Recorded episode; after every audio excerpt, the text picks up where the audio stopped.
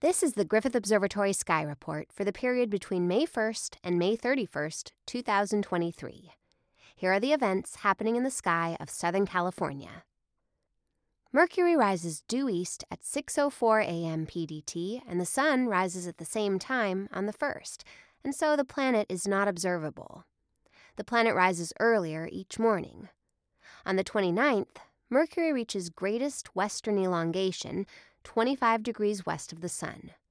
On the 31st, Mercury rises at 4:35 a.m. PDT and the sun rises at 5:43 a.m. PDT 68 minutes later. The planet rises just north of east and stays close to the horizon.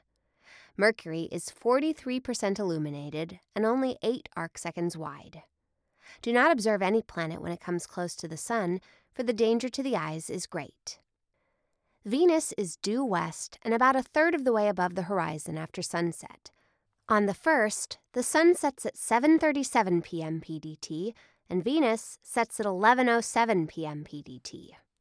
Venus is 66% illuminated and 17 arc seconds wide. On the 31st, the sun sets at 7:59 p.m. PDT and Venus sets at 11:21 p.m. PDT and is 52% illuminated and 23 arc seconds wide. Venus continues to increase in brightness and width and to decrease in the percentage of its disk that is illuminated. Mars crosses from Gemini the Twins to Cancer the Crab on the 16th. On the 1st, Mars is due west and two thirds of the way up from the horizon. The planet sets at 12:54 a.m. PDT and is 91% illuminated and 5.4 arcseconds wide. On the 31st, Mars sets at 11:53 p.m. PDT and is 93% illuminated and 4.7 arcseconds wide. A magnification of 200 times is needed to see the planet's small disk. From June 1st to June 2nd, Mars is a degree west of the large star cluster M44. This can be observed with the unaided eye from a dark site, or with binoculars or a small telescope from an urban site. Jupiter moves from Pisces the Fishes to Aries the Ram on the 19th. On the 1st, Jupiter rises due east at 5:28 a.m. PDT and the sun rises 36 minutes later. On the 31st, Jupiter rises at 3:50 a.m. PDT. A magnification of 50 times will show the red spot, and the four bright Galilean moons may be seen moving back and forth roughly in a line centered on Jupiter. Saturn is in Aquarius the water bearer. On the 1st, the planet rises in the southeast at 3:15 a.m. PDT, and on the 31st, the planet rises at 1:22 a.m. PDT.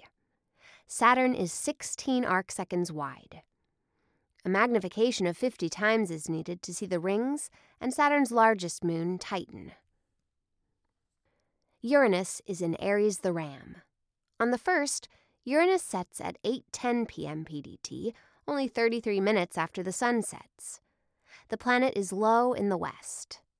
On the 31st, Uranus rises at 4:38 a.m. PDT, an hour before the sun rises, and so for the month of May, the planet is not observable.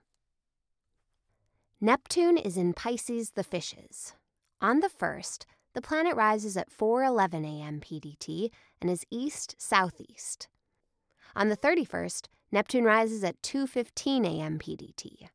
On the 15th, Neptune is at right ascension 23 hours, 51 minutes and 17 seconds, and declination negative 2 degrees, 14 arc minutes, and 48 arc seconds. A magnification of 150 times is needed to see its 2.2 arc second wide disk. Full moon occurs on the 5th, last quarter on the 12th, new moon on the 19th, and first quarter on the 27th. The Eta Aquarid meteor shower occurs from the night of April 19th through May 28th. The meteors come from comet Halley, they are named for the star in Aquarius the water bearer from which they appear to originate. The shower is best seen from the southern hemisphere.